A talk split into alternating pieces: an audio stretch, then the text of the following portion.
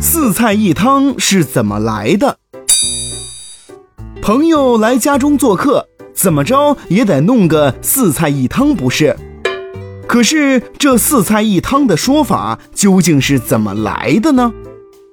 相传，朱元璋当皇帝那年正赶上天灾，百姓是缺衣少食。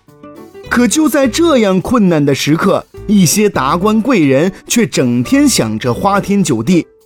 后来，朱元璋想借马皇后生日那天。整治整治这帮贪官污吏，于是就为来朝贺的百官们准备了四菜一汤。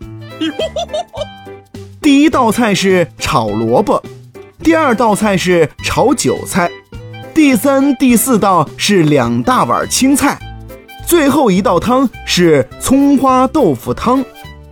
这四菜一汤里没有半点荤腥，众大臣看到后都傻了眼。可是，既然是皇帝的安排，即便是再难下咽，也只能吃下去。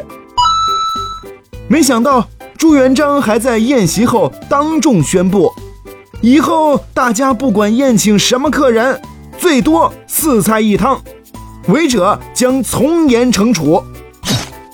这就是四菜一汤的来历啦。